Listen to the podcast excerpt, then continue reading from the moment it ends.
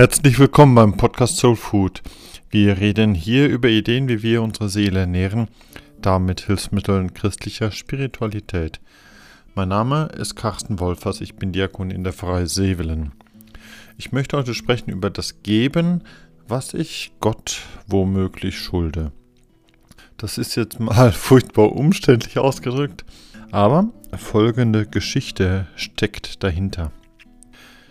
Kürzlich sprach mich ein junger Mann an, einer, der sich auf die Firmung vorbereitet hat. Wir treffen uns da seit einem Jahr regelmäßig zu einem Treffen mit dieser Firmengruppe. Und zum letzten Abend gab es Pizza. Ich hatte Pizza bestellt. Und das finde ich richtig, nach langer Arbeit auch wortwörtlich auszudrücken, dass man da etwas als Nahrung für Leib und Seele bekommen hat.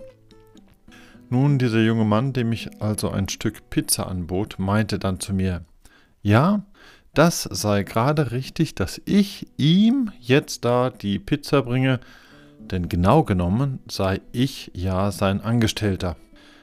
Er hatte wohl kürzlich mitbekommen, dass in seiner Kirchengemeinde die Kirchensteuer zuletzt stärker diskutiert wurde und dass man da schon schauen muss, was und wie viel, für was und auch wem gezahlt wird.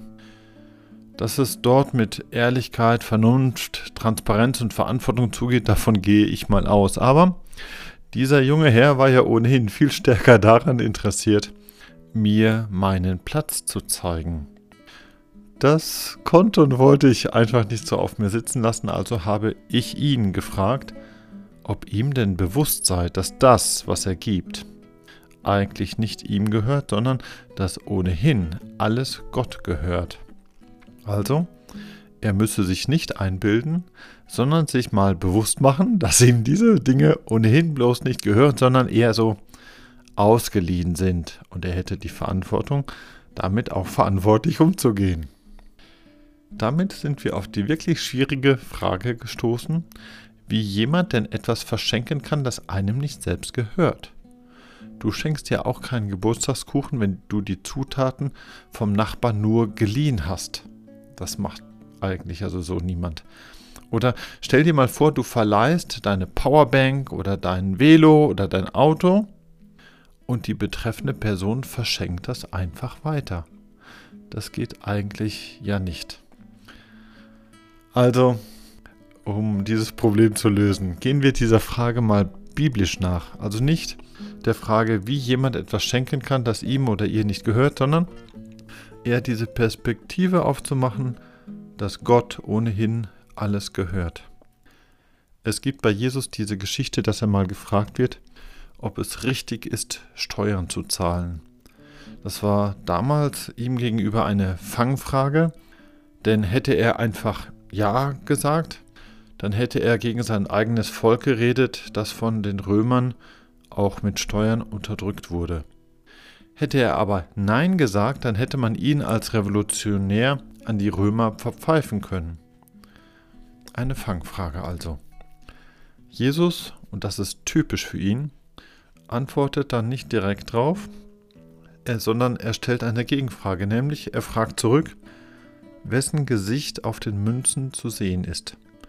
Und das war damals das Gesicht des römischen Kaisers. Als sein Gegenüber einräumt, dass diese Münzen auf den Kaiser verweisen, da sagt Jesus, gebt dem Kaiser, was des Kaisers ist und Gott, was Gottes ist. Damit hat sich Jesus also nicht von dieser Fangfrage fangen lassen. Das war clever gelöst. Gebt dem Kaiser, was des Kaisers ist und gebe Gott, was Gottes ist. Dieser letzte Teil ist eigentlich erst so richtig interessant. Ich soll Gott geben, was Gott gehört. Das Geben ist hier kein Problem, aber ich soll mich wohl erinnern, wem das ganze Zeug letztlich wirklich gehört. Und das ist so eine Art, Gott Gott sein zu lassen. Ich soll also nicht selber meinen, was mir da alles gehören würde. Ich soll nicht so tun, als ob mir Gott weiß, was alles gehören würde, was doch letztlich eigentlich eher Gottes Eigentum ist. Es gibt eine ganze Reihe von Bibelstellen, gerade diese Haltung, gerade in dem Punkt, wo es ums Geben geht, stark unterstreichen. Etwa in Psalm vierundzwanzig wird betont, dass Gott ja der ganze Erdkreis gehört und alles, was diese Erde enthält, die Menschen und alles, was da lebt. Wenn die Erde von Gott her ist, dann gehört sie Gott und nicht etwa mir oder dir. Oder nehmen wir Psalm fünfzig zur Hand. Gott wird dort beschrieben, dass er eigentlich, eben in alter Zeit, auf all diese Opfertiere von Schafen und Rindern, von Stieren und Böcken, dass er nicht wirklich darauf angewiesen ist. Er braucht das nicht. Nicht nur auch hier, dass daran erinnert wird, dass Gott letztlich der Ursprung von allem Leben ist. Er ist und bleibt auch der Eigentümer. Und die Frage Gottes an die Menschen ist dann eher rhetorisch, wenn dort gefragt wird, ob dieser große Gott es wirklich nötig hat, auf die Gaben der Menschen zu warten. Ob Gott es nötig hätte, von diesem Opferfleisch zu essen oder von diesem Blut der Tiere zu trinken. Nein, die Antwort hier ist ganz klar. Und die Begründung ist auch deutlich. Du gibst dort eine Gabe, nicht weil Gott es nötig hat, sondern als eine Erinnerung für dich, wem das ganze Zeug eigentlich wirklich gehört. Und eine weitere Ergänzung bietet Psalm neunundachtzig, wenn es da heißt, nicht nur, dass Gott Himmel und Erde gemacht hat, dass alles in allen Himmelsrichtungen auf Erden ihm gehört, es steht ihm auch frei, sein Erbarmen zu geben oder zurückzunehmen, weil er bestimmt und eben nicht ich oder du. Da wird nochmal unterstrichen, ich möge mir bitte nicht auf das eigene zu viel an Sicherheit einbilden. Sicherheit, die ich doch letztlich allein in Gott finden kann. Was mich so fasziniert an dieser Denkweise ist, dass die so ganz anders ist als vieles, was ich heutzutage höre. Auch etwas anders, als ich von vielen tief religiösen oder spirituellen oder gar kirchlichen Menschen höre. Und das zeigt eine andere Haltung auf, die uns heute eher, ja, lieb ist. Ich sage viel eher, das gehört mir. Damit beharre ich darauf, dass mein Besitz das ist. Oder ich sage viel häufiger, ich darf bestimmen. Das unterstreicht meine Macht, meine Souveränität, meinen, meinen Kontrollbereich. Vielleicht sage ich auch, ich will etwas Ordentliches für mein Geld. Damit noch stärker versuche ich, die Kontrolle zu behalten. Wenn ich schon etwas gebe, dann will ich garantieren, dass ich dafür auch etwas Gescheites zurückbekomme oder dass zumindest etwas Rechtes mit meinem Geld gemacht wird. Manchmal höre ich auch Sätze wie, naja, man weiß ja nicht, ob das auch wirklich richtig verwendet wird. Das ist oft ja eine Ausflucht. Denn die korrekte Konsequenz aus dieser Unkenntnis wäre ja, sich kundig zu machen. Wenn du nicht weißt, ob deine Spende richtig verwendet wird, dann frag halt nach. Lies die Jahresrechnung oder den Jahresbericht, verschaff dir diese Sicherheit. Das ist ja heutzutage sehr leicht möglich. Aber wenn du das tust, stellst du eventuell fest, dass deine Ausflucht ungerechtfertigt war und dass es da eigentlich vielleicht sogar noch mehr Spenden bräuchte. Also Vorsicht. Oder aber ich nehme so eine Haltung von Verteidigung ein. Ich lasse mir nichts wegnehmen, ich lasse mir nicht reinreden.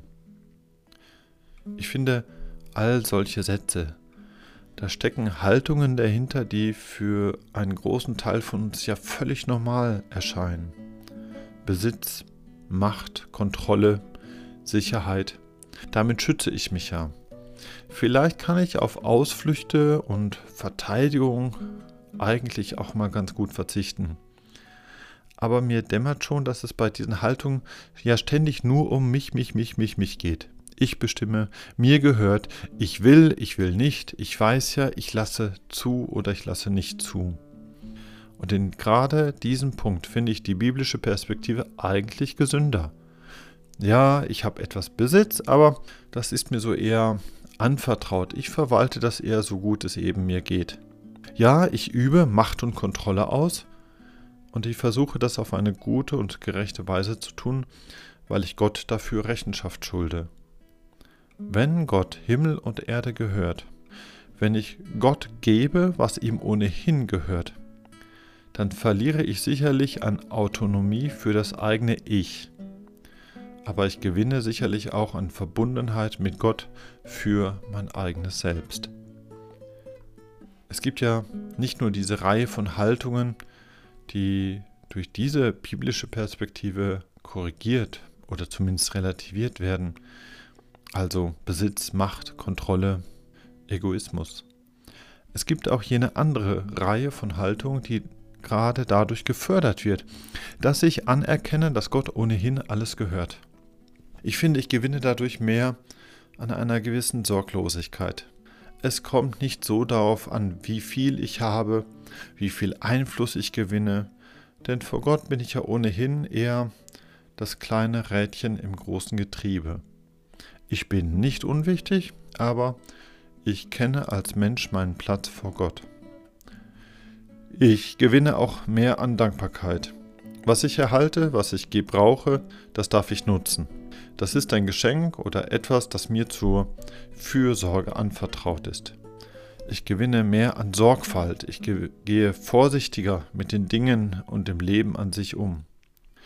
Und gerade solche Haltungen wie Sorglosigkeit, Dankbarkeit, Sorgfalt, solche Haltungen helfen mir doch, auch gesünder und glücklicher zu leben. Der junge Mann, von dem ich anfangs erzählte, der ist übrigens nochmals auf mich zugekommen und hat gemeint, ja, also, wenn Gott ohnehin alles gehört, wie kann Gott mir dann eigentlich überhaupt etwas schenken?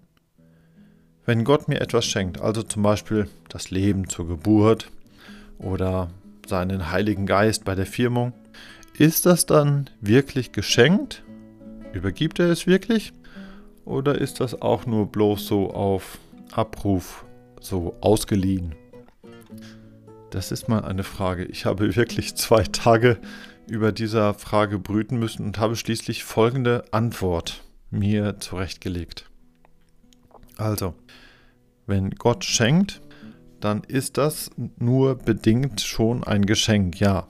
Es ist eher das Geschenk der Freiheit, die Dinge zu nutzen nach eigenem Ermessen, weniger das Ding selbst. Und hinzu kommt, wenn Gott mir etwas schenkt, ich, der ich ja auch ihm gehöre, dann bleibt das Geschenk ja in der Tat beim ursprünglichen Geber, also bei Gott.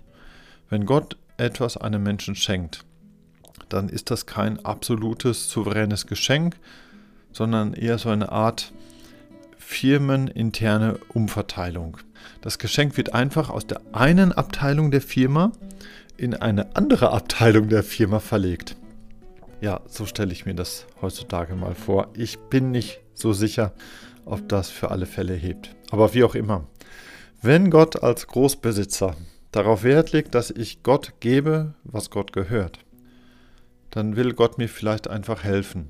Helfen, selbst zu etwas mehr an Sorglosigkeit zu kommen, etwas mehr Dankbarkeit für das, was mir alles geschenkt wird, etwas mehr Sorgfalt, dass ich die Dinge und das Leben mit aller gebotenen Vorsicht und Sorge wirklich gut nutze. Danke soweit einmal für dein Zuhören. Wer den Podcast nachlesen möchte, der schreibe mir bitte einfach eine E-Mail an die Pfarrei Sevelen. Wenn dir der Beitrag gefallen hat, dann teile oder like bitte, denn das hilft auch anderen, Impulse zu bekommen, wie die Seele etwas mehr an Nahrung bekommt. Dir alles Gute und Gottes Segen.